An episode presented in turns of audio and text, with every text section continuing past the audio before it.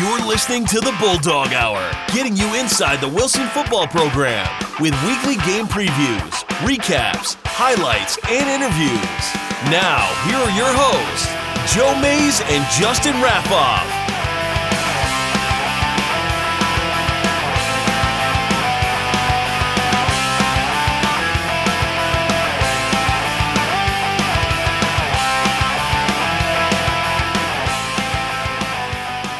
Good evening, everyone, and welcome back to the Bulldog Hour. I'm one of your hosts, Joe Mays, and sitting here with me is my co-host, Justin Raffoff. Yeah, it's uh, great to be here. It's uh, been a little bit since we've done a Bulldog Hour show, um, but it's it's great to be here. And uh, oh, what a topic tonight, right? Yeah, we've got quite the topic here. We're about two months removed from our latest show uh, which happened at the end of February. Yeah, end of February. We were here with Spotlight on Berks Sports and Jim Berkman, and we talked uh, a little bit of uh, Wilson football, but a lot about other uh, scholastic sports around the county. So again, we thank Jim for joining us that day. And we are not alone for this show. The off-season shows are a lot of fun. They're a little bit more laid back, although the topic for tonight, like Justin talked about, I don't know, it could get. Um, it, it's up for a lively debate as we've already been hearing on socials, and to me specifically, it to my face and through text. I've, I've, been hearing a lot of people say, I'm really excited for that show, but it's a tough task to cover.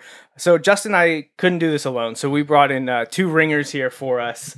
Uh, one, a returning guy. You're, you're familiar because this topic, actually, this top five started with Paul and I last summer. So Paul Roberts is back, Berks Sports Report. Paul, thanks for joining us. Sure, thanks for having me. We uh, Paul and I did quarterbacks last. I think it was June. Which I honestly I had a lot uh, more difficult time with this list yes. than that one. The, the top quarterbacks I thought were pretty cut and dry for the most part. This was harder for me to put together. Yeah, we said at the time, man, if we expand this and do more, it, it could get dicey because everyone's going to want you to do running backs next.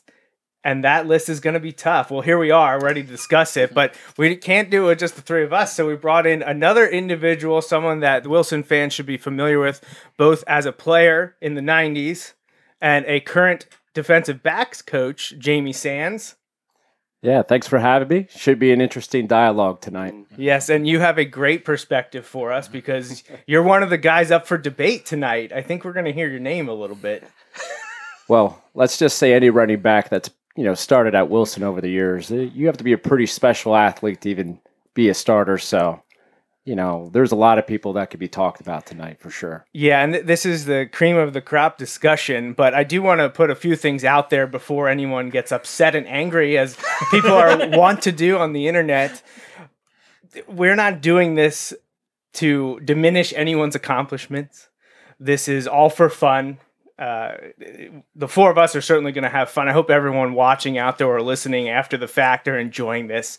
And if uh, you're you yourself or a friend or family member is not mentioned in this debate, I'm sorry that they didn't come up, but trust me, everyone that has played at Wilson um, is important, and we can only talk about so many people. I mean, I put I think 12 or 13 on the visual, and the number of people that I left off that I had on my list, I just only had so much space. So we're not going to talk any negatives tonight. We're not going to get into oh well if this person didn't get injured or like this is not a negative thing. The Bulldog Hour is always a positive thing. We're going to talk about the incredible accomplishments of these athletes and the people that helped them get there um, from the coaching staff and to yes in this topic the offensive lines because that was the other thing that people brought up. I, I can't talk about the running backs without the offensive line. Uh, we're aware of that. Um, as a former offensive lineman, I'm very aware of that but it's very tough to single out offensive linemen just because the research involved with that would be incredible. It would take a, a tough task. Thankfully, um, the Wilson program through years with Rich Romick and uh, now Coach Doms has done a an amazing job accumulating uh, these stats and keeping them available for people like us to use when we get into discussion and then thankfully there are a lot of game film out there now that you can look back on the past. I've been posting some of those over the last few years. But again this is all for fun. We're looking forward to it. We've been working on it for about six weeks to come up with these lists. I said as soon as i asked paul to come on and told him this was the topic I think he had a huge exhale and just like, this is going to be a task. Do you have the Wilson stats book?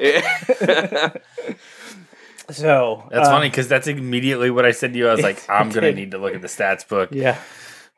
So, um, I'll quickly run through our sponsors. The thank you to uh, May Sandwich Shop, Bill Mays, my uh, my dad, uh, to Mike Drago and Mike Drago Sports, Al Wicks at CNS Supply, and our individual and family sponsors, the Hop Family, Andy Herr, Marty Palm, and our three anonymous donors.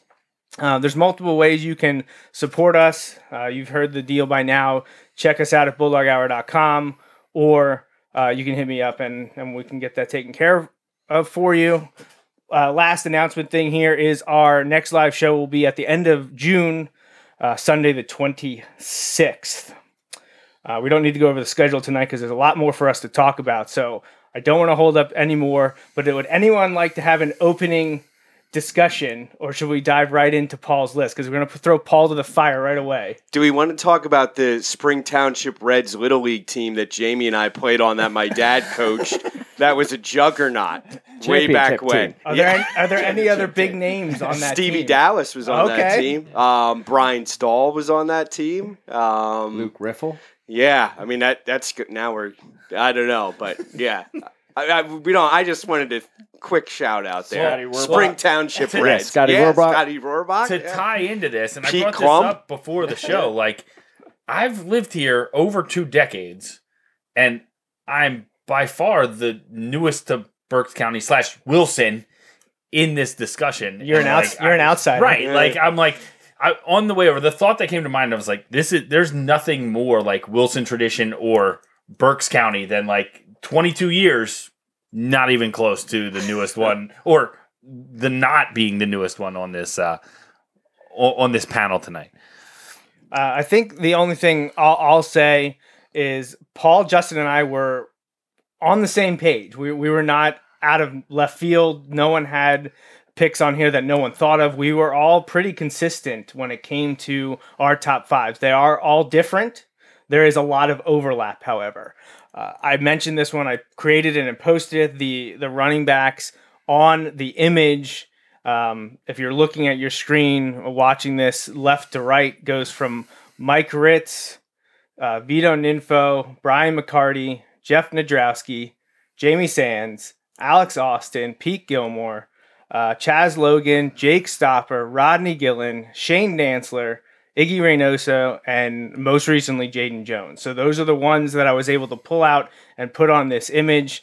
Um, there was, like I said, I double that that came into um, consideration for all of us uh, sitting here tonight. Oh, and the one last thing I want to mention because you guys brought this up walking in, not about the show, just talking about it because so many people have been discussing this. To me, fullbacks are a separate category. So you're not going to hear me mention, I think any of us knowing the list, Leroy Schonauer.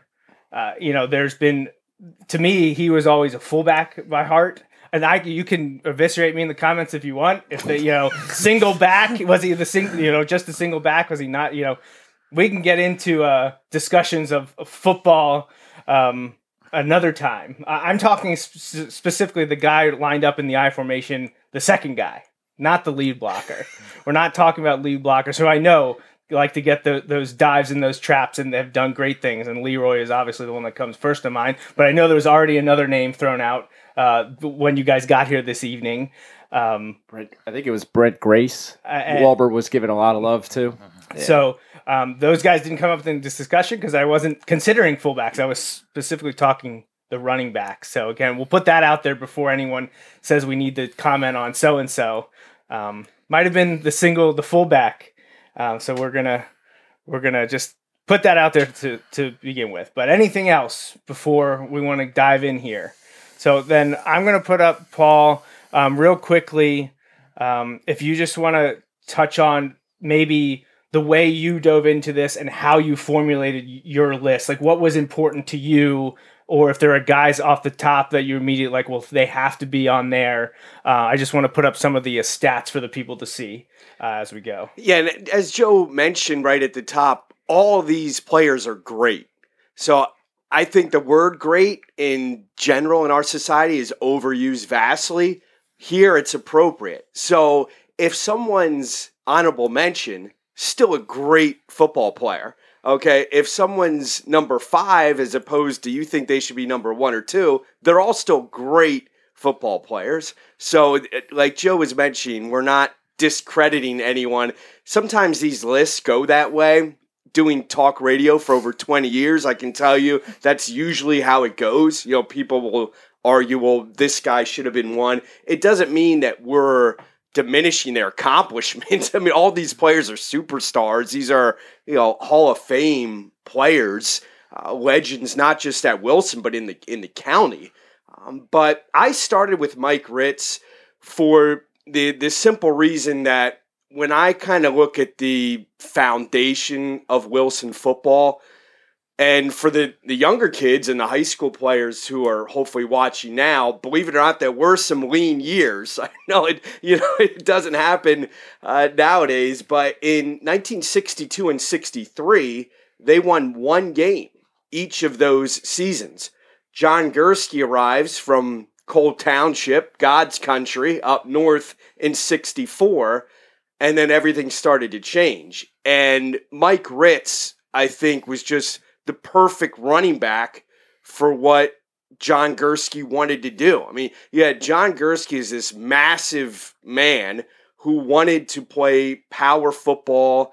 And you know we've all heard the stories about their practices that went well into the evening and just running the same things over and over and over. But they wanted to dominate at the line of scrimmage. Well how about having a 210 pound running back to incorporate into that type of rock'em sock'em robot philosophy. And that was Mike Ritz. I mean, even nowadays, how many 210 pound running backs do we see in high school football? As as kids have gotten huge, and we see linemen now that are 280, 300 pounds, you still don't see men. There are some, you don't see many 210 pound running backs. Now let's go back 55 years. Almost non existent. So if you guys remember when the Reading Phillies had their series of games out at this stadium, um, the Gridiron Classic. I, I did a radio show where I brought in a lot of old um, coaches who played there. And Coach Doms was one, but I probably had ten guests on this one show for an hour or two. It was it was great. It was a lot of fun. But we talked about playing there and some of those old teams. And these guys who went up against Mike Ritz, they said it was like tackling an offensive lineman. And no, in those days, he was bigger than most of the offensive linemen. So just how rare his physical attributes were for that time and day, that was one thing that I think separated Mike Ritz, which I I put him at at number one. His stats aren't quite the same as some of the others, but it was you know, it was kind of how this program got built. Just to piggyback that, in 19 he actually had the record for average highest average yards per carry. Oh, it's funny until, you mentioned that. I literally have that up until 95 right? Uh, i have uh, his i have the season yards per carry up there right now and mike ritz is there tied for 10th yeah that that's 7.2 um, but yeah hold on let me pull up the uh, career yards per carry um, that was my second one. I'm going to back up. Here we are.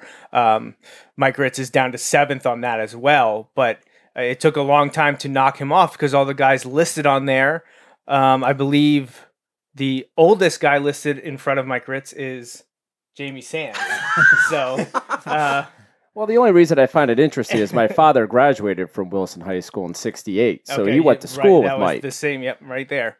Um, yeah, yards per carry career. You have uh, Gillen and Sands tied at the top. Austin, Gilmore, Reynoso, Dantzler, and then you get to Ritz and, and Jaden Jones is tied with him at seven. Right, but you look at that list and you have a couple guys, I think, from those early 90s ish teams, but then everyone else is, or not everyone, but a lot of those guys are in the last 20, 25 years, mm. you know, whereas you, you have to add another 30 years onto that to get back. Like, just a player that was ahead of his time. Yeah. You know? Yep. And I'm pretty sure they weren't running the spread when Ritz no. was running it. Yeah, no, they, they knew what was coming. right. That was one thing that was interesting to me how many modern running backs are up there, but it's because they're spreading out the, the, the defense is being spread out. It allows these athletic backs uh, to get in the open field and, and, and make make a make a name for themselves. But Mike Ritz and you know those guys in the '60s and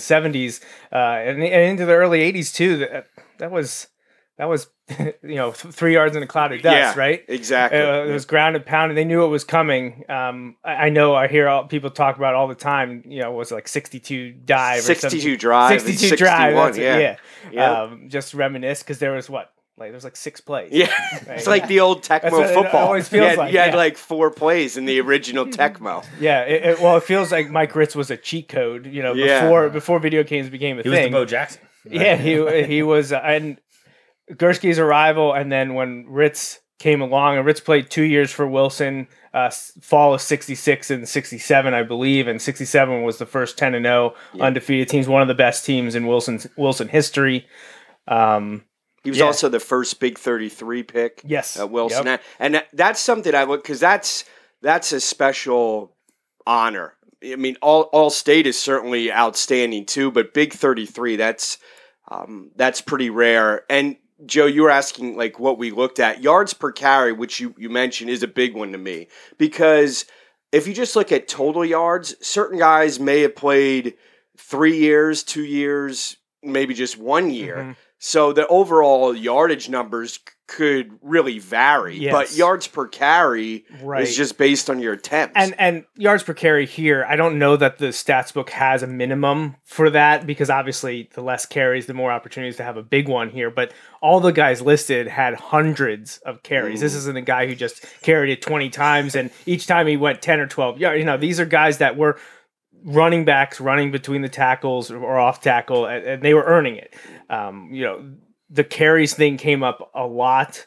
Um, and like with myself talking about it, it was nice to have the per carry averages in that stat book. What Rich did, um, and what yeah. Coach Doms has continued is just spectacular for a stats and history guy like me. Uh, having those books every year, and and I'm going through um Doc Moyer's uh, scrapbooks, and he has uh, Mr. Romich's uh, stats from each season, and it's great to see it change. And it's I'd like to chronicle it just because there's some guys that have been knocked off the current book that you, I can add back in. So it's really cool to see uh, all that history. But you brought up number of games played, and that could be because you're you know maybe you only you got on the scene as a junior or a senior. Well, Mike Ritz only moved. You know he was able to play two years. Imagine what if he would have had an extra year um, as a sophomore. Um, you know, we have a guy like Gilmore who was on the varsity for, for four years. But that's why I think the per carry, those type of averages are very important. But was what was awesome to see is it was the same guys, whether the career mm. total yardage or the per carry. It was almost the entire group. You know, there was this group of about twelve to fifteen guys, fifteen to twenty guys uh, that just their names kept popping up for for everything. I, I almost and I texted Justin about this as I was like I, why why am I anxious and nervous about this discussion? Why is it such a big thing? But I texted him I'm like, man, I really think some people are gonna have a tough time with, with this. And do you think we should do pre playoff era and post playoff era because those are extra games? That, like, that people got to play. I'm like, nope, let's just rip this band-aid off. Yeah. yeah. But I think like being able to use the per carry information was really important. Right. So, and I, I kind of viewed that uh, also as like, yes, you're getting you do add some other games in there, but at the same time, like you might you might get one that you you might breeze through in a playoff year. Like especially some of those years where they're like 16 teams, you know, in playoffs, but like any more like you you might get one, but after that you're gonna like you're playing some really tough teams. Yeah, so usually the yards so, per carry right, comes like, down. Right, if you have a huge yeah. game in the playoffs, like okay, we'll give it to you. Yeah. All right, Paul. So you can't see this, so I'll, I'll clue you in. I posted your top five completely for everyone to see. You already touched on Mike Ritz, who was your number one. He was a senior in the fall of 1967. So um, why don't we go to your number two? Talk to us about Alex Austin. Yeah, so I have uh, Alex Austin second. And what's interesting about Alex, and we're just focusing on running back, but when he made the Big 33 team, it was as a defensive back, uh, technically. He had 15 career interceptions, which in high school football is like unreal. I often think that Alex might have been the most physically gifted. I would certainly put Jamie up there as well. In that, I, I think like you could ask them to do any sport or activity, and they would just be like awesome, just like roll out of bed and be really, really good. I, when you look at like God given tools, I think of Alex Austin right away. I mean, he he was the total package. I mean, I I don't know, it, like it's hard to find a weakness there. Um, obviously, the game against McCaskey the 331 that's still the wilson record correct for a single game? single game i believe so. Justin has the stats yeah there. um, um, actually i think i had that on a slide now that i think about it. Um, but um, 331 yes, much rushing yards in a game. Alex austin yeah. 331 versus mccaskey in 97 uh, pete gilmore got close a few years later against manheim central. Yeah and before that um, jeff nadrowski went over 300 yards oh. against mifflin and i'll get to that in, in a little little bit. But Alex was just a, you know, he was a pure talent. Um, obviously, things didn't work out at the D1 level, but the fact that major D1 teams are looking at you, right, that huge. power conference teams are coming in to look at you, I mean, that tells you all you need to know about uh, Alex Austin. We mentioned yards per carry. He was just shy of eight for his career. Um, so, you know, I, I, don't know where everybody else has people, but Austin has to be in the top five for everybody. Uh, yeah, you said Alex Austin, um, third in yards per carry for his career at 7.8, which is incredible, incredible number. Justin, you have it up right there. How many carries did Alex have? Uh, career carries, um, let's see, 418. He's not high up on the list. He's actually down at yeah, like eight or eight. nine. He's an eighth. Uh, so uh, yeah, absolutely uh, stellar, stellar talent uh, in Alex Austin. And um, let's see if I can pull your top five back up. So Alex was your number two. Um, your number three, though, is Rodney Gillen. Right. So the analytics folks out there will love Rodney Gillen. I mean, they, they would, you know, if you're just going on numbers, the computer geeks, they'll probably put him number one because uh, yards per carry tied for first with the man to my left, and yards, uh, total rushing yards, he's number one.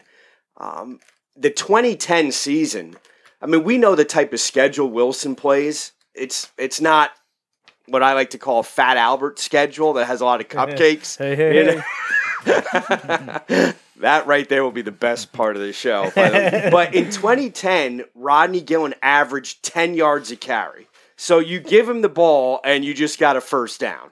I mean that for a whole season, that's incredible. And we often hear speed kills. Rodney could fly. I mean, he was a burner. Um, and that I think what what separated him. Ended up going out to uh, Cal, I believe, in the PSAC West, and was a defensive back. Um, but for and for people who don't follow Division two football, the teams out west get a lot more scholarship money, and they tend to get a lot of D one kids who, for whatever reason, things happen, and then they end up transferring. So it's really good football, but that's where where Rodney went. But I mean, you're first overall in rushing yards, and you're tied for first in yards per carry. Um, you know, I, I put him third. I'm sure others could argue maybe he should be higher. We'll see. we'll see. Uh, I, yeah, I, I mean, I, I don't want to jump on there too much, but um, Gillen immediately when this conversation comes up, you know, I say everyone formulates who do you picture when if you're asked that question, you've been following Wilson football for that long. You know, you mentioned Mike Ritz out jumped in my head. Um, Rodney Gillen was right there because I was just thinking back, and this was right when I moved back to the area and was getting involved with Wilson football again. I just would hear, you know, in, in the newspaper, on the radio, talking to friends and family. It was just, did you see, you know, what Rodney? I mean, what Justin has the book. I don't know if he can pull it up quickly, but he rushed for over hundred yards in like 12 straight games or something ridiculous yeah. like that. I'm, just that, some of the things that are popping out from the guys that you've mentioned already, like Alex Austin uh, in the career or individual game offensive records, he scored 24 points in a quarter once. Like that, that's a record. um, and you know, you, you just see some of these things like the most yards gained was 331 against McCaskey. Like, yeah, we talked just, that. Just absolutely absurd seeing some of these guys pop up. I mean, and keep in mind, when these guys are playing, how good they are, their defensive coordinators for the other teams are designing to stop them. Right. And they're still Right. putting up these kinds of numbers. And you you mentioned the career interceptions. He he had ten interceptions in a season. For Alex Austin, yeah, like yeah. that's absurd. Yeah. ten in one season. I don't even know if Stevie Mitchell ever had 24 points in a quarter. now we're gonna get all more kinds Yeah. of like comments. All right, uh, Paul, we're getting close to the end of your top five. So let's go to your number four. And for this guy, I actually have a highlight reel. So Oh, nice. I have his recruiting tape. Uh, so we're gonna play that while you talk about it. Tell us about Pete Gilmore. Well, he was a, a big 33 pick at running back. And at, anytime I hear Pete's name, I automatically go back to 1999. And that, so I graduated Syracuse in 99 and started in radio um, just a month after that. So that was my first year as a professional of, of covering high school football around here. And uh, people know, you know I get to games really early to talk to the coaches and things like that. And there, the parking lot was mobbed already hours before the game when they played Manheim Central, who had Jeff Smoker and was top twenty-five in the in the country by USA Today going into that game. Uh, 8,800 is what the crowd was estimated at. It it's often referred to as the most ever for a, a Wilson game. Who knows if that's you know some of those Wilson Reading games when Henne and Bryant were there. Those were also huge crowds, but almost nine thousand people were were at that game, and it was one of the best individual performances I've seen in my life in high school football where Pete ran for 303 yards. I I think he had 82 carries. I might have missed one or two in there against Manheim Central, but Wilson kind of played power football, and you know, obviously Smoker um, had Jeff Smoker and Chad Henne were the two best uh, pocket passers I, I've ever seen in high school football, and that's all the district games, state games. Um, you know, things didn't work out for Jeff when he went to college, but if you saw him in high school, he was the real deal. But Wilson uh, ended up winning that game. It was 35-29, but I always think about that game and Pete for what he did uh, on that night. And that that season, I mean, they won a district championship. Uh, he had over 1,800 yards just that year in that 1999 season. Uh, he was about seven and a half per carry for his career, and Pete also had the power to his game. Jamie mentioned that when when we got here tonight about the, you know, if you're looking for combinations of different backs, I mean, um, Pete Pete would be a good mix.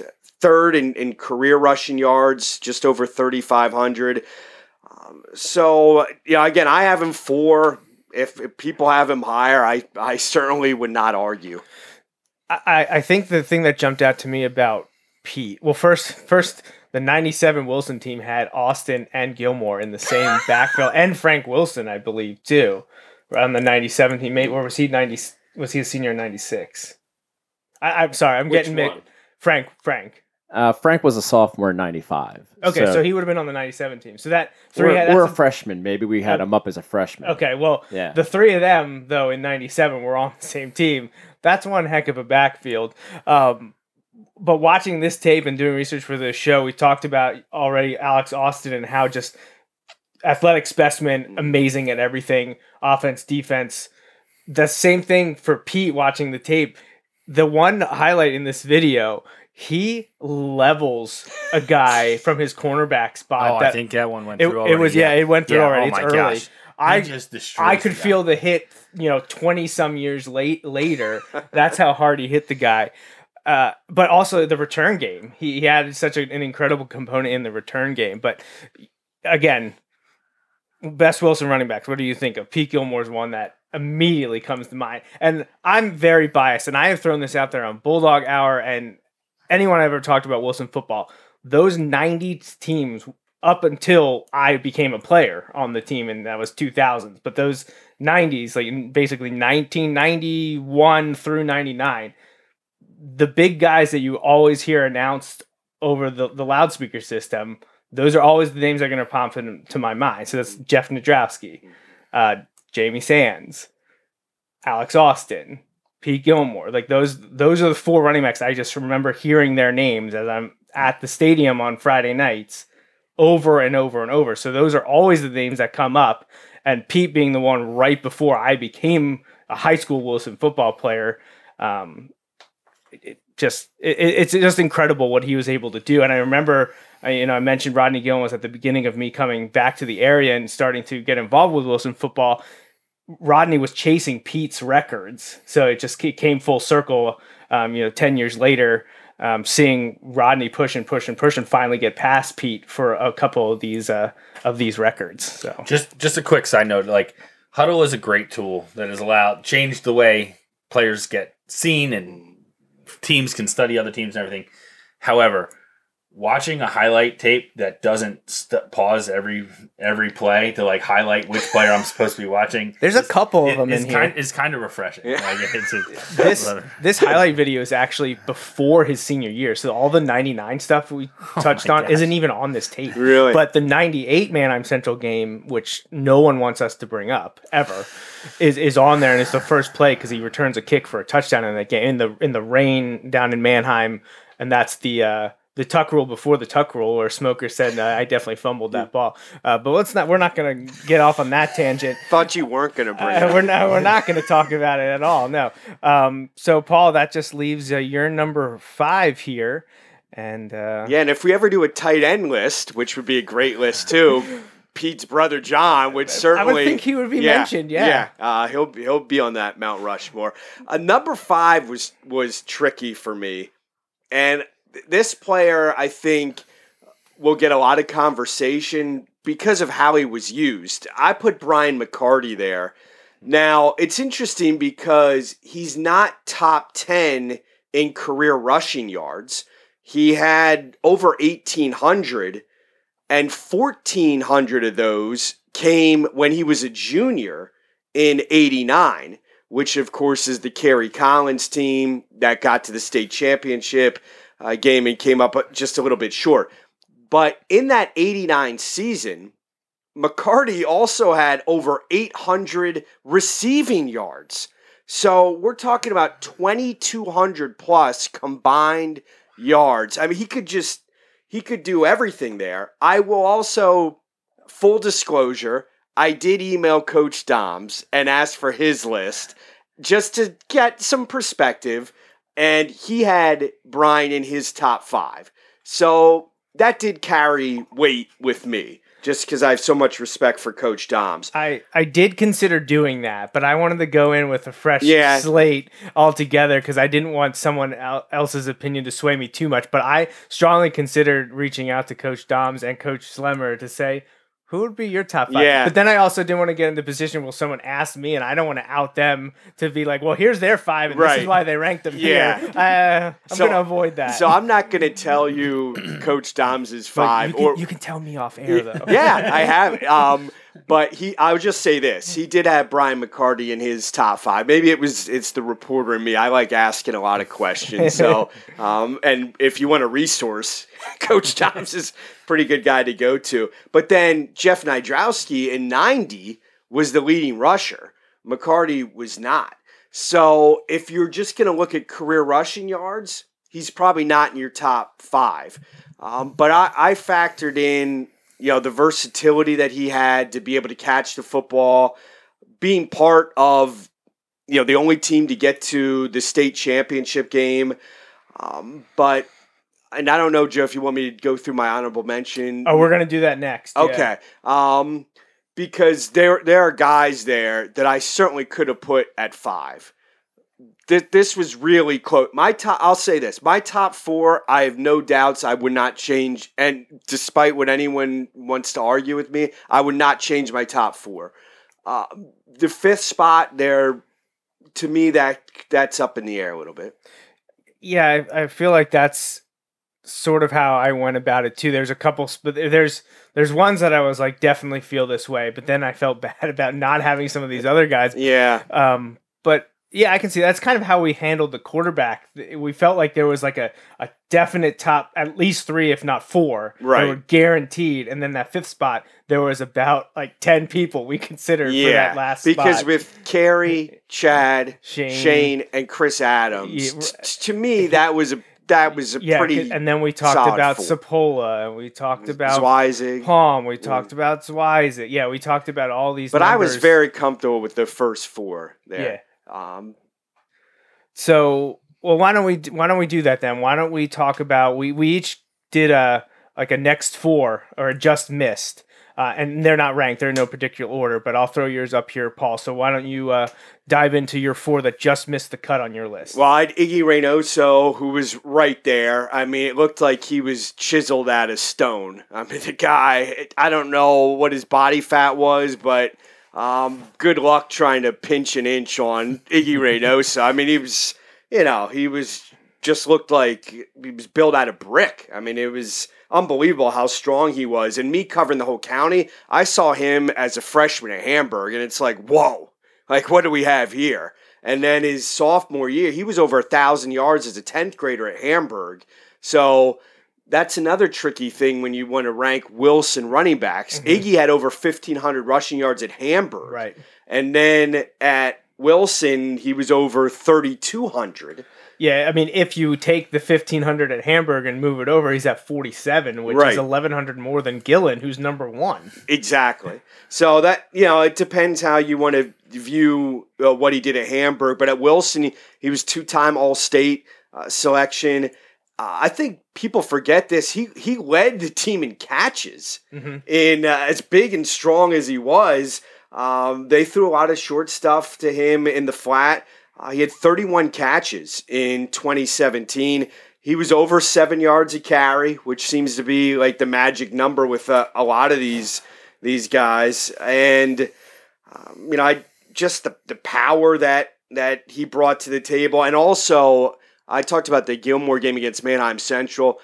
Iggy's game against Cumberland Valley in the district final, I'll never forget that. 2016, because at halftime it did not look good against Cumberland Valley.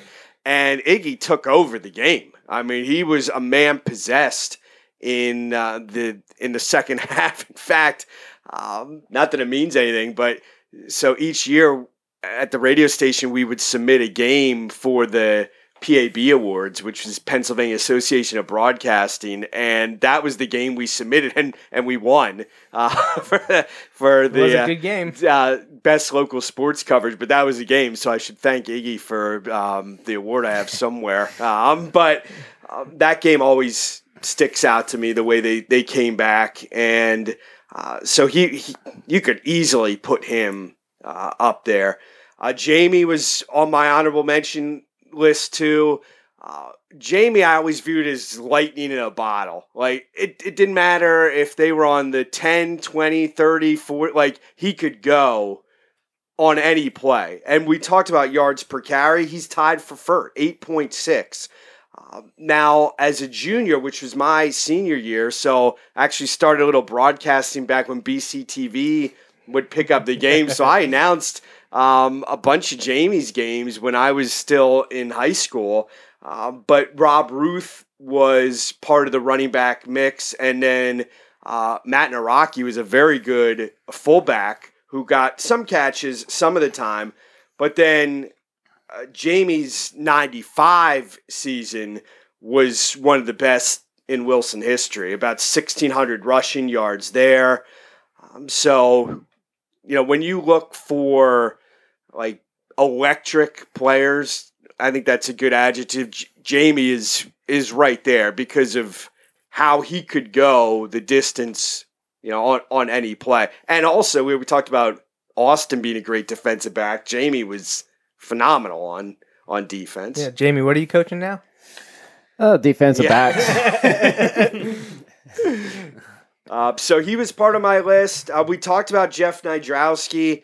It was funny. So the reason my face is bright red is I played pickleball for about four hours today with a former Bulldog, Kurt Kelly, okay. who's a very good player by the end and was a good tight end too. Maybe he would be on on that list. But um, Mike Vecchio was also over there in West Reading. So when I told Mike we are doing this show, uh, he said, "Oh, Jeff Nadrowski's got to be in your top five. I'm like, "Well, funny thing, Mike, he isn't." He isn't. Um, and then I gave, but I started rattling off the names to him, and he's like, "Man, that's that's tough." Yeah, and then so uh, again, there's no like right or wrong answer here. No. It's it's personal preference, but Jeff's '91 season, obviously the Mifflin game. I mean, and maybe that's why Vecchio mentioned uh, because he had 319 yards against the Mustangs Yeah. and six touchdowns Right. in that one game. which is only recently tied by Iggy Right. Reynoso in the playoff game. Yeah. yeah. Uh, when I first put this out about a month or so ago and announced it and put out the image I had made,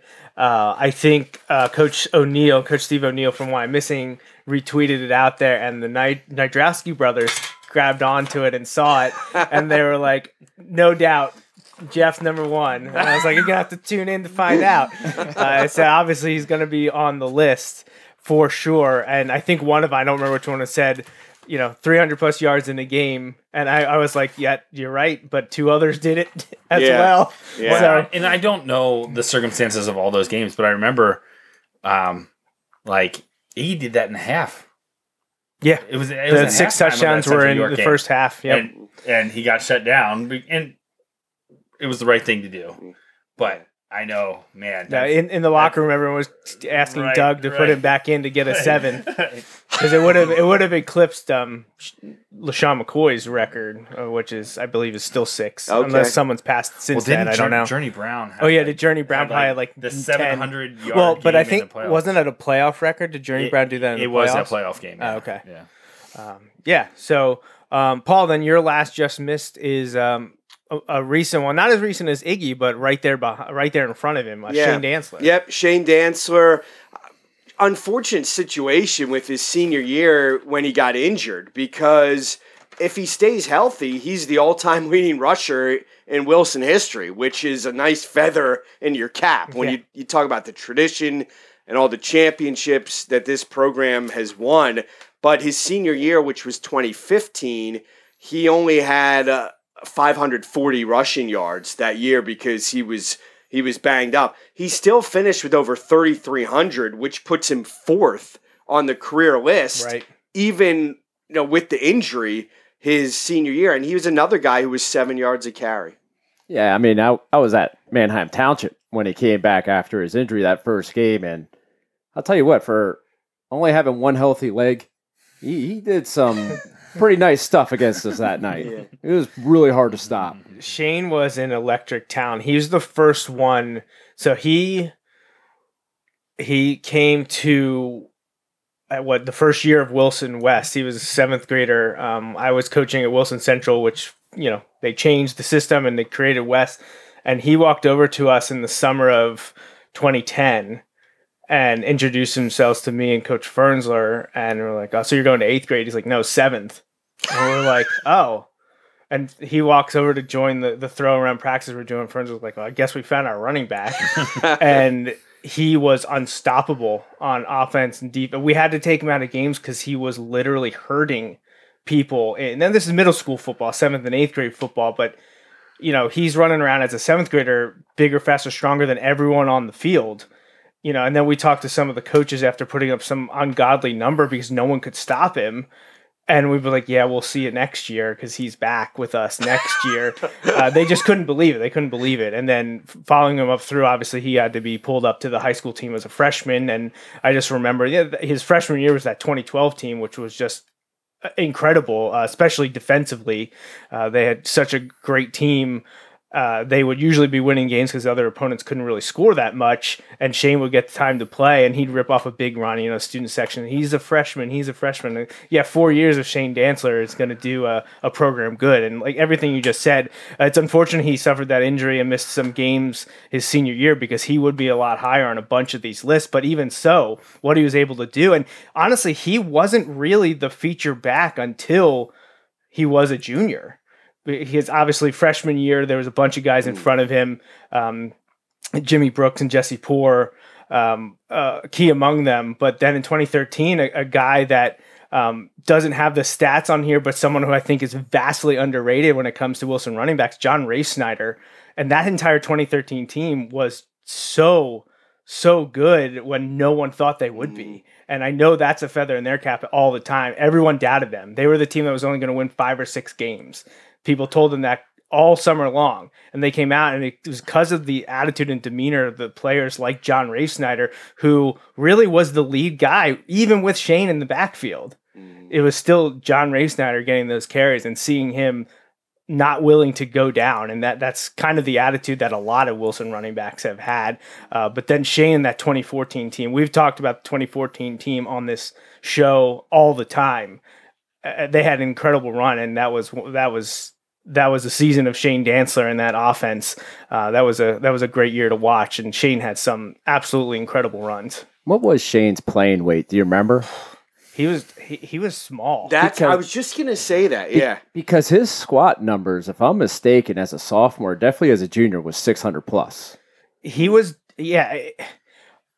he I feel I always feel like he looked the same as when we saw him as seventh grader yeah. as when he got to he was high not school. he was not tall at all. I mean, he but was short back. Uh, the performance on the field just electric. He just electric. Yeah, I mean, I, obviously, I'm not saying he was Barry Sanders at all, but he made the first guy miss. Like I always viewed Shane as more shifty than fast.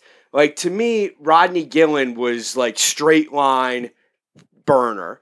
I never, not that Shane certainly wasn't slow, but no, no. you know what I mean. Like he had this like natural ability to just. He, he was vision. an ankle breaker. He had great I mean, vision and agility. Yeah. yeah, it was it was something. But I never would like saw him as like a 4-4 type of guy, you know, but and he wasn't big, but man, I mean, he he was really fun to watch. All right, I think that covers it for Paul's list. We got your top five, your just missed. We threw out a bunch of other names, but I'm gonna let uh, Justin do his now. Again, there's a lot of overlaps. So some of these guys, actually, probably most of these guys, we've already touched on. We can throw out a few more uh, about it. We'll let Justin talk a little bit um, about your top five, and I'll pull it up for you right now so you yeah, can get so, started. So we, I, and I, I, mentioned this at the intro. Like this was so hard. This yeah. was so hard. Joe and I did a show like before, different thing, but like we we're like, who's the best baseball player of all time? I honestly had an easier time with that, and that's a ridiculous question because there's like people who you know, but like it's Babe Ruth. Uh, see, I said it was Willie, Willie Mays. Mays. Willie Mays didn't pitch. That's that's the X factor. Babe Ruth is a great pitcher. It's true. It's true. But like we went through and we just went went through this stuff. But like here, I'm like, oh my gosh, and I I really struggled to like put out of mind like the guys that I've actually seen you know, like, and knowing that there were so many great backs that I did not see. Um, and like, I didn't have that benefit of growing up and seeing at least, you know, another decade of, of guys, which when we went through the list includes a bunch of greats. Um, they were all before my time here. I know I tell Joey this story all the time. It was the fall of 99. My dad, so my dad went to Wilson and my uncle was on that 67 team and, and all that stuff. But my dad was at that Wilson Manheim Central game in 99 here. We didn't live here yet. We didn't know we were moving here yet, but f- good friends of ours, still super close family friends, they lived in Manheim Central. They wanted to come down. My dad's like, yeah, sure, because he was going to go with my grandfather to the game and they watched it. My dad came home and was like, you'll never believe like this game. It was yeah. nuts. The crowd, like all this stuff. Cause yeah, I grew up in Columbia. There's 2,000 people. It's a, the biggest game of the year, you know, um, against Lancaster Catholic usually at the time. Yeah. Yeah, it's all good. right. We've talked about that. But, um, but you know, like, so it, it was just a lot harder for me. I, I did go a lot on, on the numbers in, in a way for me to kind of step aside f- at least a little bit, or at least maybe, maybe it's the flip, maybe for me to rationalize why I have some of the guys where I have them.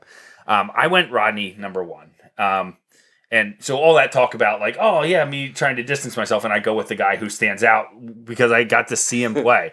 um, it just, man, Rodney, when he would get the ball, he, yeah, if he got past the guy, he was gone. Yeah. Like he was gone, and it was just absolutely ridiculous being able to watch him play. Um, a couple years ago, you know, he helps out with like some of the youth football and stuff, and he'll be running around. There's these little kids, and still, you know, this is a decade later. Running's not old, but like he's just these kids. Like they know he's fast, they know he's good. They have no idea how good he was, you know. And it, it's just it's funny because he'll just like you know he'll be there in untied you know sneakers and just like you know have like his phone in his pocket, all that stuff, and he'll just like ju- make these kids miss like crazy.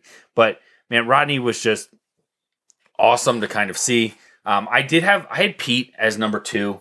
Um, again, kind of just looking at uh, just the, the the numbers kind of were everywhere. Um, that legendary 99 game, which I have only heard of, like I, I wasn't there, but like hearing of those games, like and actually having, like I said, I, I don't have a lot of firsthand experience with a lot of those, but like I do for that one. And that story kind of stood out to me. It was there. I remember, so when I moved to Wilson, John Gilmore was there working out for the draft, and I'm just like, that may be the biggest guy I've ever seen, like in high school. Like it, he was just massive. And again, I I was coming from uh, you know a single A school where they're trying to get 22 guys so they can practice, you know, Yeah. like that kind of thing. So it was just a different world to see these types of athletes, you know.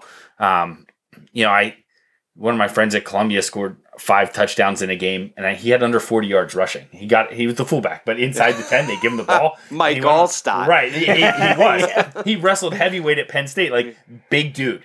Um, and it was funny because then he was on like the Tri County All Star team with some of the guys that I graduated with, like Ian Firestone and um, some of the linemen were there. Like, and they're like, "Hey, we, this guy." I'm like, "Yeah, I I could tell you lots of stories," but um, you know, I went with Iggy number three. Um, again, I, I did have a tough time, like, because I knew he did have that time before Wilson, but I, I tried to think about what he did here, knowing it it's so different. And that's not to devalue what he did. It's just I don't really I don't I don't know how to kind of to place that. Um because like watching him play and watching him, yeah, he he walked in. I had I had Iggy in class and he walked in and you're just like, oh my gosh. Like hey, this kid's a 10th grader? Like this kid's a 10th grader. When he moved in, I'm like, you've got to be kidding me. Like, cause I had heard, you know, you hear like, oh, this kid at Hamburg is, is like Yeah, up. and that you And- know and what I- I- people often Right. will disparage. Well, Right. he's doing, um, and so because I get to see almost Right. all the teams, I feel like I can differentiate and mm-hmm. tell even the Wilson fans or Mifflin fans. I'm like, no, like this kid's gonna be a, a Right. player wherever he's at. Right. Yeah. Yeah, irrelevant. Yeah. Right, exactly. And and it was one of those he walked into my cuz you know, you hear, "Oh, this kid's moving from from Hamburg." He walks into my class. I'm just like, "Oh my goodness." Got my attention. Got my attention. Like you said, like just ripped. Yeah. And you know, he's 15 or 16 years old and you're just like, "Oh man." Adding He- him to the 2016 team too. Like, Right, what a team right. for him to come in on. So then I went I went with Nadrowski next. And again, kind of mentioned I had I'm trying to balance like, you know, the performance based on numbers, but also the performance based on on the teams and the team success. And those those teams were so successful, um, as successful as Wilson teams kind of get. Um, and then my fifth was Jamie Sands. Um, I, I talked about the the, the Now, numbers. did you did you know he was coming in No, no, I- yeah. I did not. I, I sent it. I sent it. It's funny you didn't say anything last week about it. Right, right. Well, actually, and that's true. Like Jamie and I have had lots of discussions about it, but I did not mention it. And I was like, eh, you know, you never know. I actually meant to put Jamie second. Can we Ah. change that? switch it up. Um, no, uh, Jamie was technically a late addition to this because we've been working on this. I re- reached out to you in March to talk about this, and we've been working on stats. And I, I said, "Hey, can you get me my top five weeks ago?" Because I wanted to do all this stuff. And then talking with Justin, I was like, "Do you think Jamie would come on the show?" He's like, "I don't talk to Oh, him." Well, I think it's interesting because everybody's bringing Nadrowski up, but like when he played, he had a nickname. And nobody's calling him by his nickname. so I'm Nitro. Yeah. all right. Thank you, thank you. Nitro. Yeah, no, it's a great nickname for a Yeah. running back. Yeah. Absolutely. Um, Jeff Nadrowski is one I already said, you know, the 90s bias in me. He's always the one that's going to pop in my head. Uh, it was nice. Paul mentioned him. Justin's got him in the top five. He. It, it's funny after the success of the 89 and 90 teams of which jeff was a part of the 90 team i believe He was uh, a leading rusher, ninety. um, he, um, it's uh, yes, you're right. Yeah, it was after '89, and it's articles about the '90 team, and they didn't know who was going to take over, like who was going to be the guy with McCarty gone. And the article, you know, typical Slemmer fashion, under you know, underselling, and oh, I don't know if we got anyone coming back. I don't, I don't know who's going to be the running back. All this stuff. That sounds so familiar to the preseason articles now. Let's go. I have, you know, on the bulldoghour.com, I have the history and heritage site. And you can go in, like, look in the early 90 and 91. It's, it must be the 90 season. Oh, I don't know who's going to be, I, I don't know who's going to carry the ball. You know, we lost all our backfield. We don't have anyone who's going to, and 91, it's like, well, Nadrowski did paid off uh, pretty good in the 90 season. So who had the most carries in one season at Wilson? Because when I Single went season? through, it was Nitro. and I think it was like 279 carries in like Is there single 10, season in 11 that book? games. I, I don't have. s- I know he single had the season. most carries like in a season when I was going through. I don't, So have to so dig so every around. time you say we don't know who's going to carry the ball, I, I have a feeling they had a pretty good idea. Yeah, well, right, but they weren't they weren't letting anyone know about that. Right, uh, but they had a pretty good idea. Yeah, Nadrowski. Um, right. So he ended with 494, Hey, like which is second Yeah, so you all s- time total. Now, so that would include the other ones, but so who's number one there?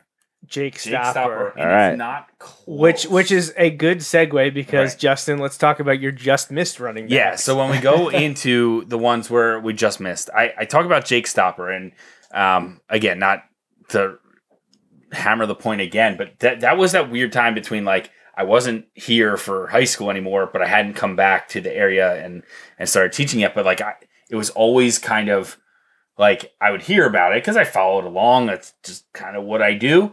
Um, and he was just always there. But Jake Stopper, six hundred and ninety nine career carries. That's more than 200 more than second place.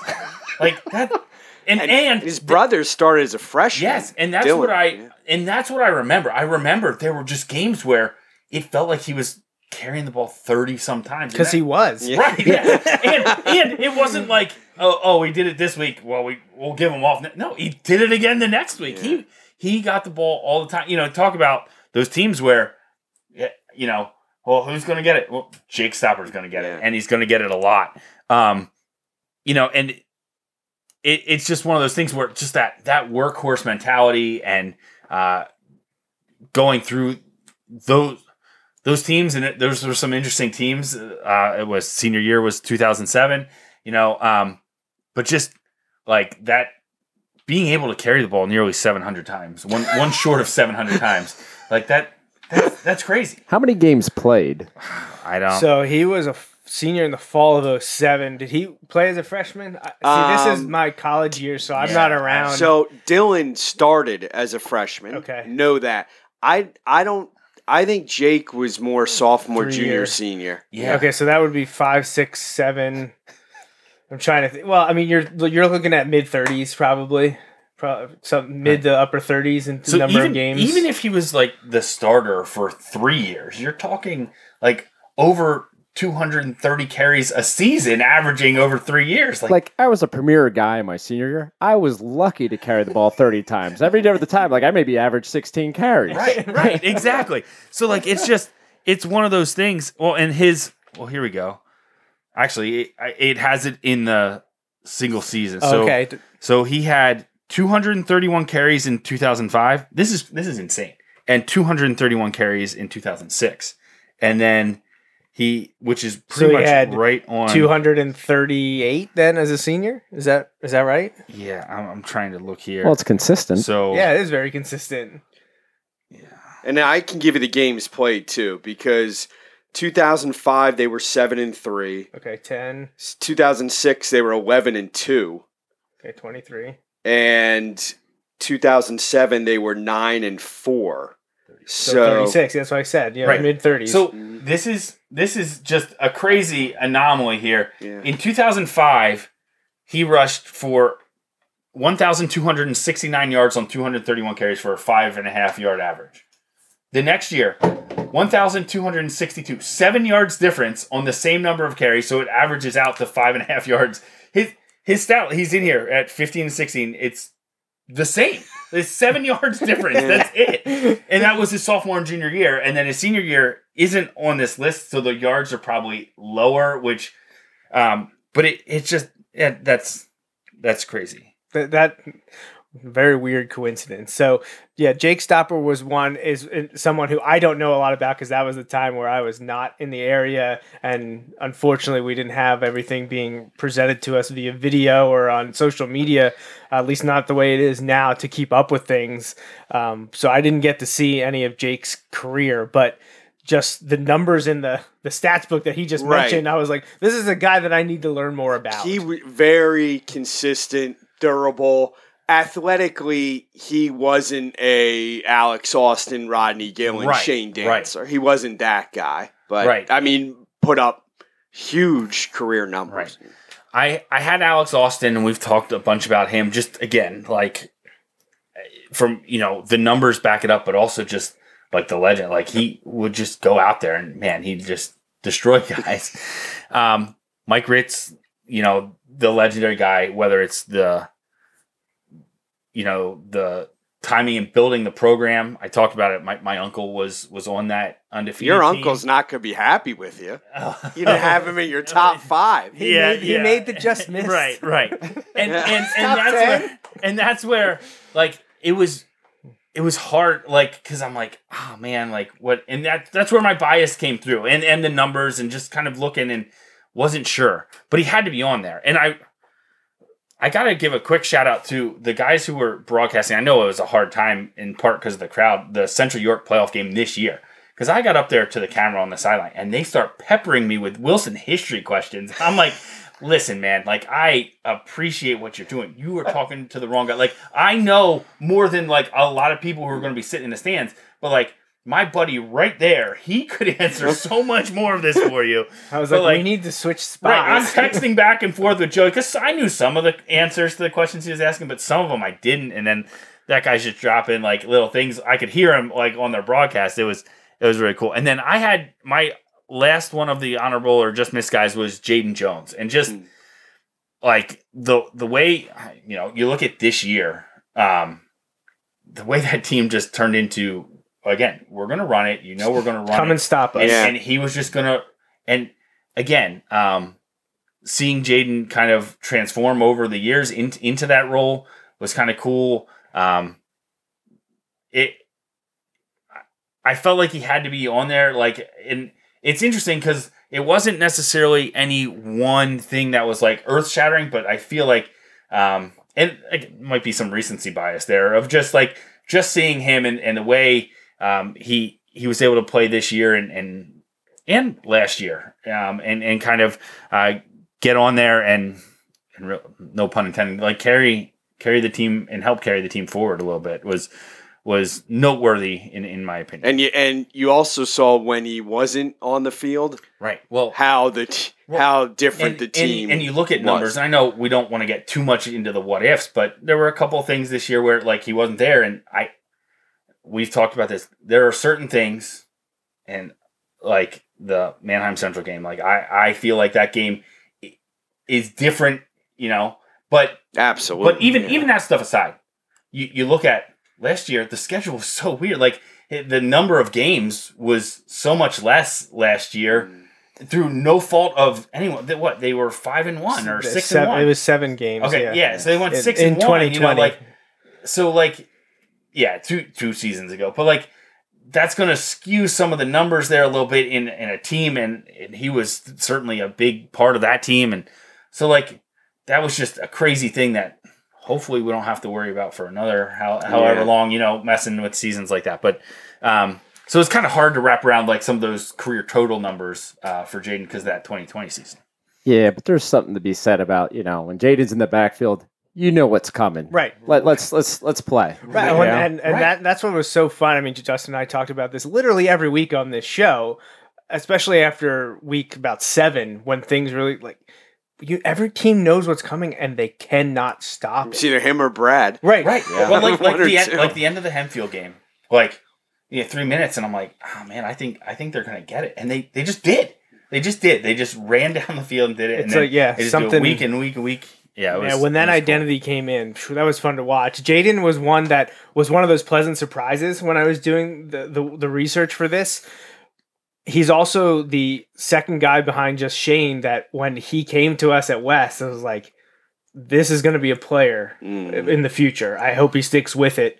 And I mean, you could when he got up there and got an opportunity, even as a sophomore, mostly uh, more at linebacker than a running back. As a as a sophomore, you could tell that he was in for big things. And the unfortunate things, with- especially with that pandemic season of only getting seven games, you you add another four, five, six, seven games in his career. How high up Well, is he that, on this and, list? In that team, like that team was, Well, that team right. was really good. It was a really good team. They ran into a buzzsaw against Mifflin at the beginning and then got slighted by District 3 come playoff time. You know, a lot of what ifs there, but it, that was real. That was one of the real bright spots in the research here of seeing Jaden's name pop up there. And then I had to do that mostly through MaxPreps because we don't have the new book yet because his career wasn't over when um, this the la- latest book came out. Uh, so it'll be interesting to see how how much how many lists he shows up in, but I, I, I made sure to add him to the career rushing uh, list based on what was on the MaxPrep profile, and he he's sitting there at number eleven, right behind Jamie Sands in career rushing. So. Uh, so that was Justin's list and his just miss. So we'll ra- wrap things up here with mine. Pretty sure we've talked about all of these guys already, uh, and I'll touch on them just briefly um, so we can wrap things up here. But before I, I go to my top five, um, I just want to mention the, the guys that I played with. We talked about all of them, I think, before we started the show tonight. Um, you know, we talk about great backfields. We uh, mentioned the one from the, the well, the 90s all the way up through. I mentioned it just kept cycling through, and there were teams that had those guys overlap, and it's incredible to think about. Uh, the the fall of 02 team, which the Tradition Club is honoring for the, our 20th anniversary of our undefeated LL championship this fall um, on September 9th against Martin Luther King. Uh, it was another um, backfield by committee, and it featured Dean Millard, Desmond Boyd, and Travis Mosser. And it's incredible to watch the highlight video, which um, I, I put up on YouTube. Actually, exists for all three of my seasons, and to be able to reminisce and watch those is really awesome. But how if one of the guys got stopped or needed more on defense, the other two could step up. Uh, it, it, it was a lot of fun to watch. So um, I just wanted to mention Desmond Dean and, and Travis there, and then one other guy who who popped up and, and isn't on these lists because he only had one year as a starter. And Justin and I mentioned him mentioned him a lot now, nearly four years ago when he was a senior. But Elijah Morales kind of bought in to the, the Wilson way. Like you step up as a senior, you didn't get a lot of opportunities early, and all he did, you still have the single season up. He ended up having the 18th most rushing yards in Wilson history in a single season. A guy who barely played as Yeah. at least as a running back earlier in his career. And you know, people wondering, oh, what are we going to do? What are we going to do? And and we had talked because we had coached him.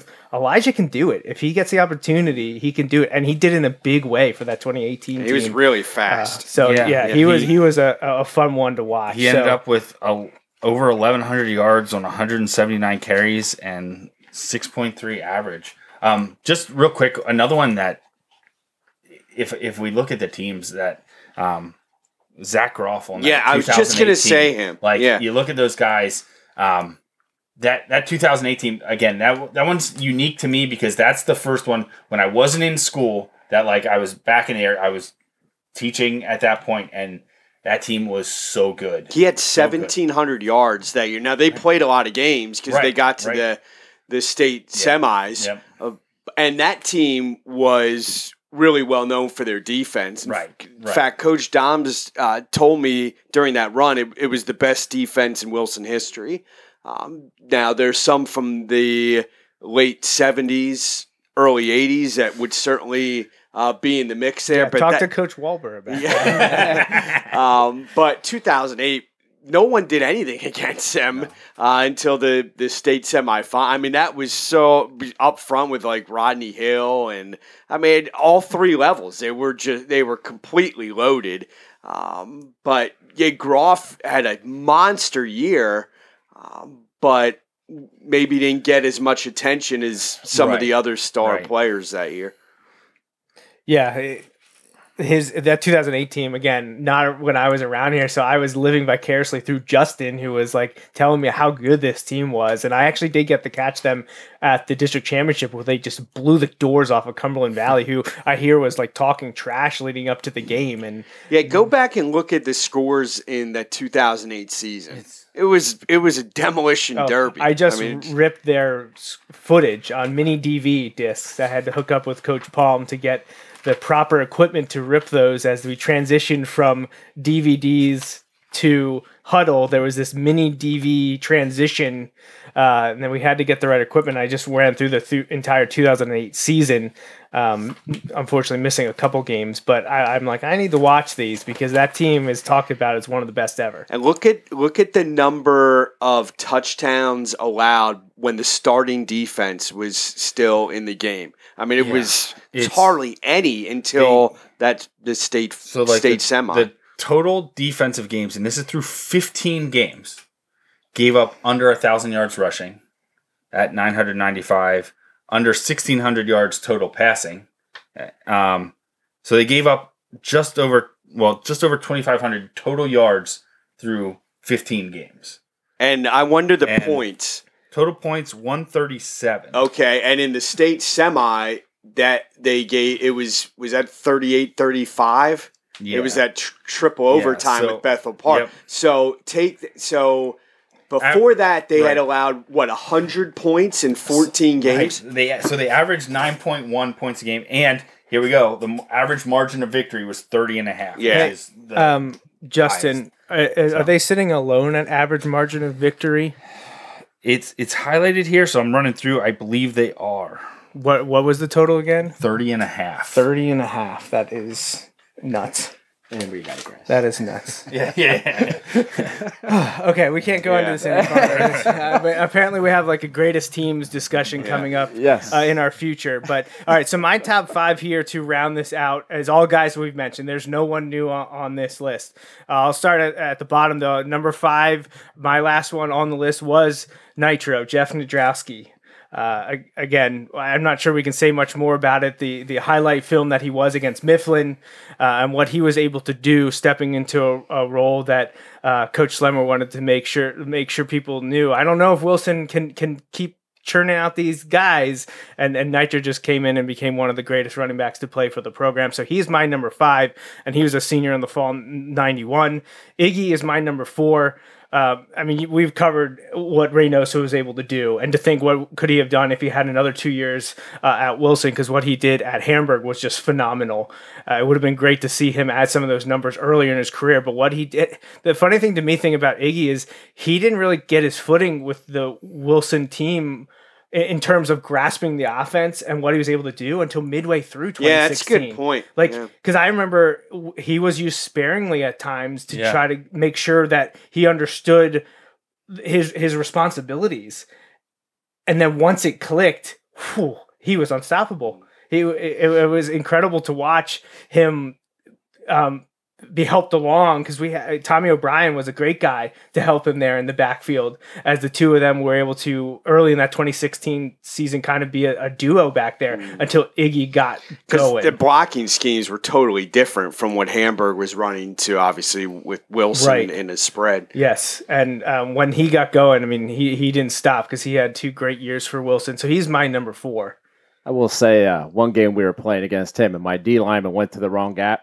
It didn't take that much of a mistake. He, he was gone, gone. man. He was gone. Yeah.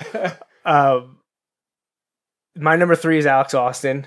Uh, again, just someone um, who I hear remember hearing his name all the time uh, at well, Wil- the Wilson Stadium wasn't even Gursky yet when uh, Alex was playing. Uh, just hearing Alex Austin and what he was able to do, just absolutely uh, stellar accomplishments. Um, not just on offense and on, on, defense, like we said, and how great of a defensive back he was. And Alex Austin was someone that I knew was going to be on my list, and I'm glad that my expectations were met when uh, going through this. Uh, and then my number two was Pete Gilmore. Uh, Pete Gilmore, uh, I, am not sure you can say much more than we already did. It showed his highlight film, which didn't even include his senior year. It's just left and right. He could do it he felt like an all around back. He could win with power, but also with speed. Uh, incredible athlete all around. I know he's the one um, that I heard from a lot of people that they they thought that he would be up near the top when this discussion happened, and he was in the top five for all three of our lists. Um, then my number one um, because I'm an analytics guy, is uh, Rodney Gillen. uh, which so is, both of you had yeah, we one. did, and that's why I said. Now our lists were very, very close. Yeah. Um, Except I'm the only one that had Ritz in my top five. You are, and I know we'll hear about that. Right. Uh, I the longtime fans are, are I, no, and well, they'll, they'll also like. I'm sure they'll be happy that you started with Mike Ritz and, and you had him at one, and they're going to be upset that we didn't name anyone else because uh, from Ritz, the next closest guy was McCarty. I think I don't know yeah. um, that we talked in depth. I, you know, I talked about Vito Ninfo being on the the yeah. the um, another point there, um, and I have to thank my buddy Kevin Venino for pointing this out. So some of those great Wilson teams of the late 70s and early 80s used three running backs. Right. right. So you're not going to have the same type of numbers, right. and right. Be- Vito that, was part of that Shrek and Ertz. Right, Shrek played at Lehigh. Um, you know, there's when you have three different guys right. getting the football. Yeah. I, I do feel like a lot of those great teams teams before the playoffs a lot of them were done by committee it was a multi uh, faceted group. There was not just one guy, there was two or three. And then when you throw in the fullbacks too, if you separate them, there's a, a lot of people back there because you throw Leroy in there um, with a few of those guys and, and how they overlapped. There's a lot of people and you only got one football. Um, but yeah, I, I know I don't I don't like I don't think it's recency bias, but I think things are just different. And you know, Mike Ritz certainly needs to be discussed, and we've done that a lot tonight. And he's on my he's on my just miss because he he did just miss because um, it was him and Pete Gilmore were the two that always Wilson running backs. I always heard everyone talk about Mike Ritz, and then growing up and watching, I always thought of Pete Gilmore. So those were always my two. Um, I don't I don't have anything against Mike Ritz and, and the old the old style of play. I just um I watched all of these guys play and I in person I and I didn't have that opportunity for Mike Ritz or any of the the other guys. So um I, am always open to people listening and, ta- and talking about the watching those guys play in the 60s, 70s, and, and early 80s uh, that I didn't get to watch. Um, but yeah, so my list is Nadrowski, Reynoso, Austin, Gilmore, and Rodney Gillen. I, I didn't honestly going into this, I didn't think Rodney would be my number one. I definitely knew he would be in the discussion, and getting to see him firsthand, especially that his senior. I know his 2010 season was statistically better uh, in terms of numbers, but watching him that 2011 season, what he was able to do, just whenever they needed him, he always came through, and it was just a it was a great year to watch, a great career to be able to see, and that was right when I moved back here to be reintroduced to Wilson football, featuring someone like Rodney was a great. And I'm like, oh yeah, that's how things are done around here. uh, so yeah, I mean, I, and I didn't I didn't want to adhere strictly to like all right well he's number one on all time career rushing. He has to be my number one. Right. so I immediately was like not discounting him just being like don't go by that. Mm-hmm. that's not most important. And then you go to some of the other things. All right well let's check out yards per carry. Oh Rodney's number one in that too with tied with Jamie. Eight point six in a career. Average eight point six yards per carry. Uh, it, it's it's mind boggling to think that for an entire career you can gain almost a first down. Yeah. On every carry. Yeah. And well, Wilson 2010 has well, not one did. but two guys. He wasn't right. 10 yeah, yards a carry. Well, I was running off tackle behind John. and and the other thing I want to point out is Iggy Reynoso, he actually had the career leading in Berks County, but who did right. he beat? Um a Gilmore. Yeah, it Yeah, was. Yeah, it David. was Pete's. Yeah, Yeah. Pete's uncle. Right. Well, actually, but then Nate Romig. Oh, that's Oh, yeah. Right. yeah, you're right. Nate he was in Romig there. surpassed Yeah. um, Well- Gilmore, and then obviously Nick Singleton Yeah. crushed We don't talk about that name on this show. Uh, Wasn't but- me. Hey, didn't you guys say when he goes to Penn State? Hey, that yeah. Hey, so you're right, starting, you're right. starting Blue yesterday, White game was this right, weekend. starting yesterday, I, I saw his Yeah. very. I, I sent Joey the clip of him scoring from the three, and Joey was like, "Would have loved to seen that in one of the nine two point conversion attempts last against year. Illinois last year. Yeah. Oh yeah. Um, so yeah, so Rodney's a number one in all-time career rushing. He's tied for, for for first in career yards per carry. He's fourth in scoring by running backs. Num- you know, number of basically touchdowns or two-point conversions, what have you. Um, he's just Iggy just beat him out by a little bit. Um, Pete Gilmore, 372 points, uh, just insane. But um, and then Gillen has not one but two of the top five single season rushing. So he was putting up the numbers uh, and and doing it like you said. Yards per carry in his junior season of 2010, 10.3. he touched the ball and he'd get you a first down.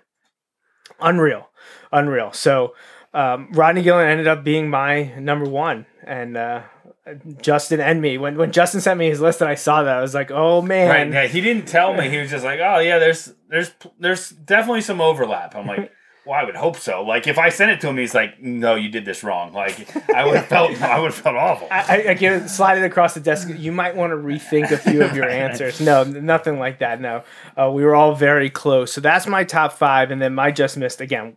Um, we talked about all of these guys except for for one. My my we'll get to him last, but um, next, Jamie, well, you were you just missed the cut, bud. I'm sorry, but you you were right there to the bitter end. Uh, Nit- Nitro edged you out. So, Yeah, it's all good. uh, You um, needed a better nickname. well, uh, that was the other one. The, you know, the the other nickname you haven't said tonight was Alex Austin, and I was oh, I surprised if by I- that. I don't know Alex. Oh, really? Yeah. Yeah. he had T-shirts and everything. It was the A Train.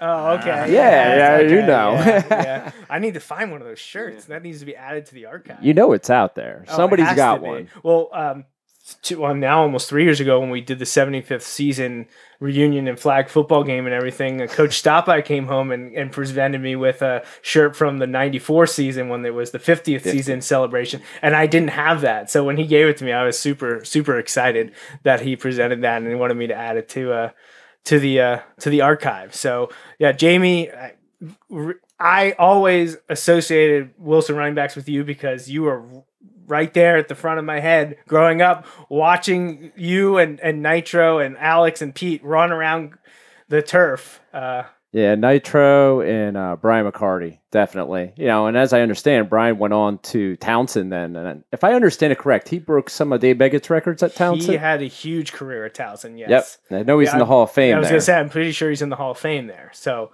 yeah, it was uh yeah, it was it was great. So Jamie Sands was on there. Shane Dantzler, we already talked about Shane a lot.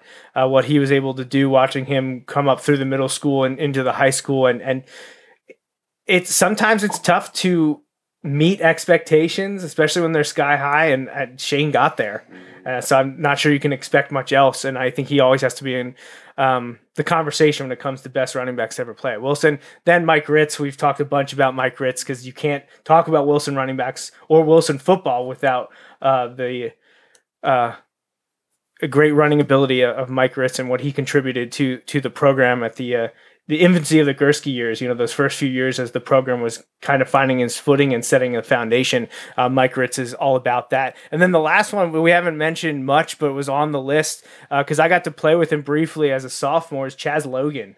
Oh yeah, He was Yeah. he was a great back, really talented, good basketball uh, player too. Yeah, Yeah. uh, and because of the guys I mentioned at the top of my dialogue here, um, Travis Mosser, Dean Millard, and Desmond Boyd didn't need him much as, as a sophomore. He didn't get a lot of uh, playing time at the beginning of games, but when he got to to uh, get his opportunity later, because uh, with a guy by the name of Chad Henne under center, we were winning a lot of games by a lot of points.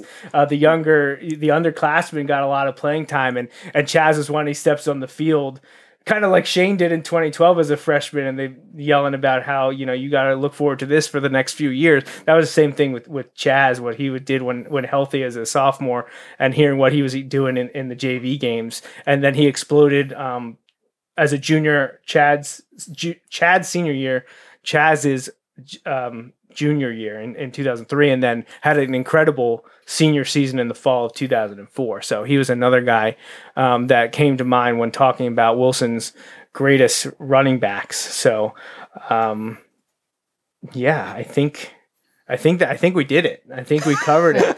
You know we don't have a uh, a unanimous um, decision um, but I, I, feel like our you know list what we could do close. is um, at give points to where we ranked So- them and see. So the lower number Yeah. would would So would, you would mentioned work well. you, you bring that up. I actually did do that. oh, did you? Okay, Um, I did. great minds think alike. um, so Chris Herb says Jamie Sands is definitely top five all time. Hey, thanks, So, Chris. um, if I see you out, you know, I'll take care of you. so actually, here, let me pull it. up. I'm afraid to do it on my computer because I don't want it to crash. So let me pull. I sent it to myself. I have it right here. Um, all right. So I the the point system. Uh, it would be Rod Rodney Gillen, Pete Gilmore, Alex Austin, Mike Ritz, and Iggy Reynoso would edge out sixth place Jeff Nadrowski and seventh place Jamie Sands. Was that a Google document or It- it a is, Google yeah, sheet? Yeah, there you go. so I would I would love to pull it up on the computer, but I got a lot running right now that I'm afraid might crash it. So so there you go. I mean that I mean Gillen, Gilmore, Austin, Ritz, Reynoso. You can tell a pretty good story about Wilson football with those names. So uh, yeah, a lot of fun. Always great to do these research and, and come up with uh, the, the graphics and, and talk to people who are are uh, interested in this topic, and a lot of people were. So I expect to uh, to hear from many people, and Jamie will be the first one to bear the brunt when he sees the coaching staff of. Uh, well, you didn't talk about this guy, or you didn't bring yeah. up that guy. oh, I'm sure they'll be very understanding. Um, Yeah. well, I, I remember three three years ago at the end of 2019, I did like a decade recap, and I did like Oh yeah. best of the decade, but it was just me. Like I didn't I didn't talk to anyone else. I put it out there without. And Justin told me it's like there were some decisions the coaches the coaches didn't agree with. yeah, they would come up to me. They'd be like, "Hey, you guys put." I'm like, "Joey did it." So th- this this is how you have to respond because you I used to get this all the time in radio, but then you have to ask them, okay, if you don't think so and so is here or should be on the list, mm-hmm. or you think someone should be on it, then who do you take you off? Because if Right. you put someone on, You you, always have, have to, to, take Right. someone off, Right. and then that then they'll stutter and stammer and probably won't answer you. But See, this is the experience Paul has from putting out his Oh, rankings all the time. These 'cause- things are great Yeah, to do. Yeah. absolutely. I never got as nervous as Joe because I I find them fun and and it stimulates conversation, which is good. It brings up a lot of great memories, which is good. People are going to disagree. That that's fine. We don't we don't all like the same ice cream. You know, we don't we don't all like the same foods or drinks. You know, uh, but there's nothing wrong with that. So I would be curious to hear from you know the coaches or the diehard longtime fans, uh, you know, for their list, and with that caveat that if you want to put someone else on, then you have to take somebody else off, and then it becomes uh, difficult to do. Yeah, anyone that wants to submit a list, leave a comment. I'll read them next show. I'll follow it up in Yeah. June when we have our next show.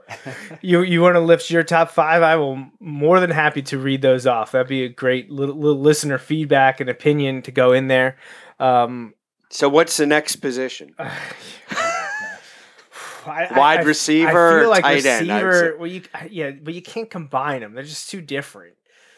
Yeah, and wide rec- wide receiver really limits Now you're era, getting the era yeah. you're going. Yeah, you're really. I mean, honestly, I'm not sure you can go back much more than 30, well, even 30 when you years. played, Jamie, how m- you guys threw the ball like ten times a game? And very, very proficiently too. Yeah, They're very oh, yeah. efficient. Yeah, know?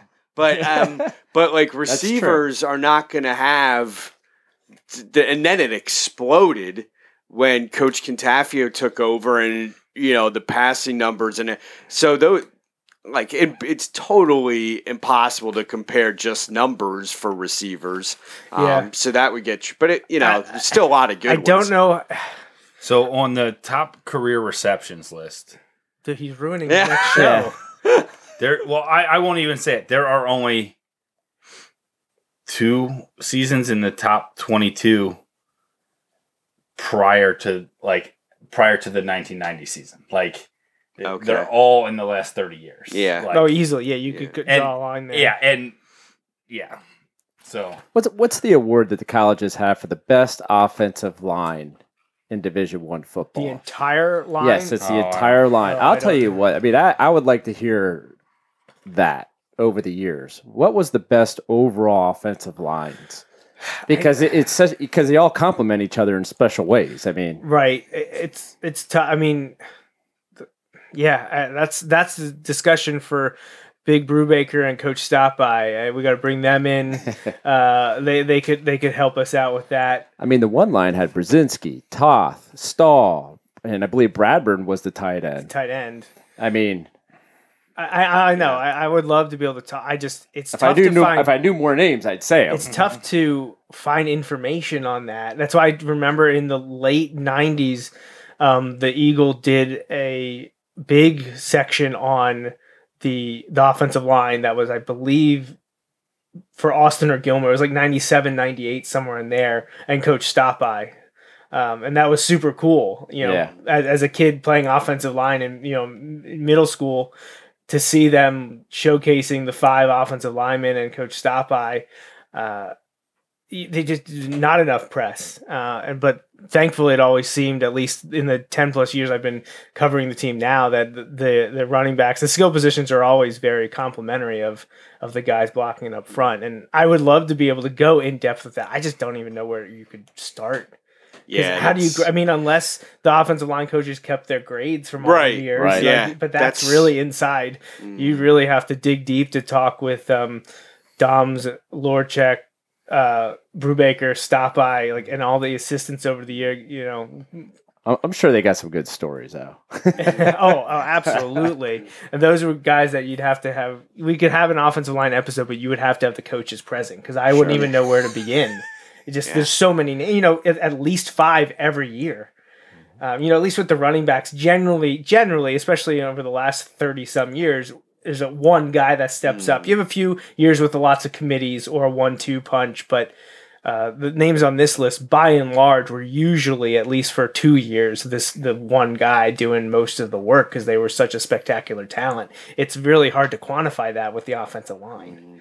But honestly, I think if we take this series somewhere else, and if we do another one, whether it's in June or it's not till the offseason next year, I feel like we're going to get a little bit more kind of what I did for like the, the decades thing, like top five Wilson games, top five Wilson. We could do Wilson defenses, even like doing D like just the way the defensive schemes have changed. Like what what how do you do you go like edge? You call them edges now, or you go defensive ends and outside linebackers? Are they used in that manner, or do you do all linebackers are just inside line? Like oh, this is like Fight Club. I can't I can't talk about it. no, no, we can't discuss it. Well, and then defensive backs, you split them up and just do the safeties. Do you throw do cornerback? I mean, Austin and Gilmore would probably be on that list. Jason Cape, who like I, I feel like there's so many directions you could take this. I, I just I don't know if we can do any Tight more. end would be a good position because Wilson's had a, a lot of really good ones. Yeah, well, we've we've mentioned a Yeah. bunch of them already tonight. Yeah. uh, w- with John and and uh, and Todd, Mhm. and you know, there's yeah, Tyler Tyler Beck. Beck. Yep. Um, yeah. So it'll be fun. Well, we'll see what comes up. If anyone has suggestions, leave a comment, and uh, we will definitely take it under consideration. But uh, it's always fun to have a discussion topic like this in the off season. But you know, it's April twenty fourth. Um, you know, four months. We're almost four months away from the first game, and it might be sound, you know, unrealistic or tough to believe, but Yeah. you know, I think it's four months from tomorrow or something like that. so he's All right. playing it off like he doesn't know. yeah. He, he knows exactly. yeah. well, I always know in mid mid May it's always hundred days till kickoff. So uh, mid mid to end of May, like the May, like around May twentieth or so, is usually hundred days. So I know it's right around the corner. Yeah. Um, well, we thank you guys for joining us, Paul and Jamie. thank this you. was fun. Any any final words on our running backs tonight? I think we we covered it all, but thanks for having me, and I always appreciate you guys uh, supporting.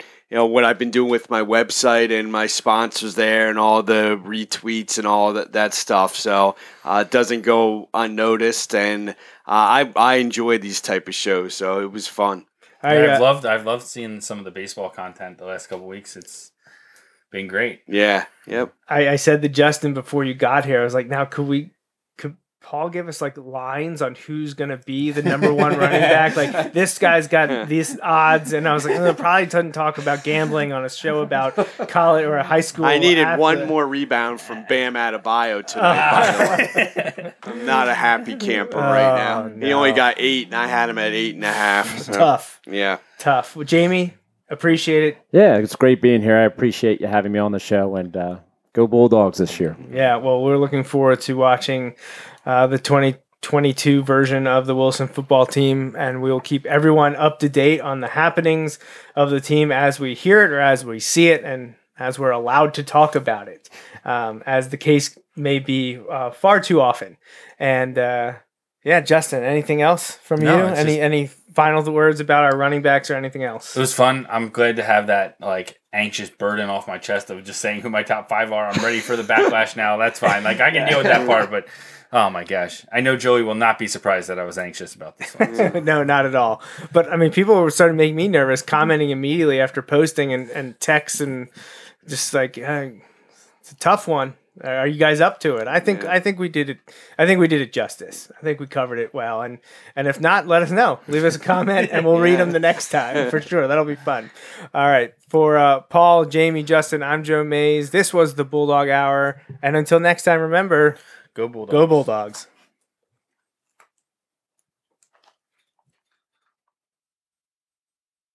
Want more Wilson football? Follow the show on Facebook, Twitter, and Instagram. Subscribe to the podcast on iTunes and SoundCloud, or visit www.bulldoghour.com. The Bulldog Hour is a feature program on jmnjrradio.com.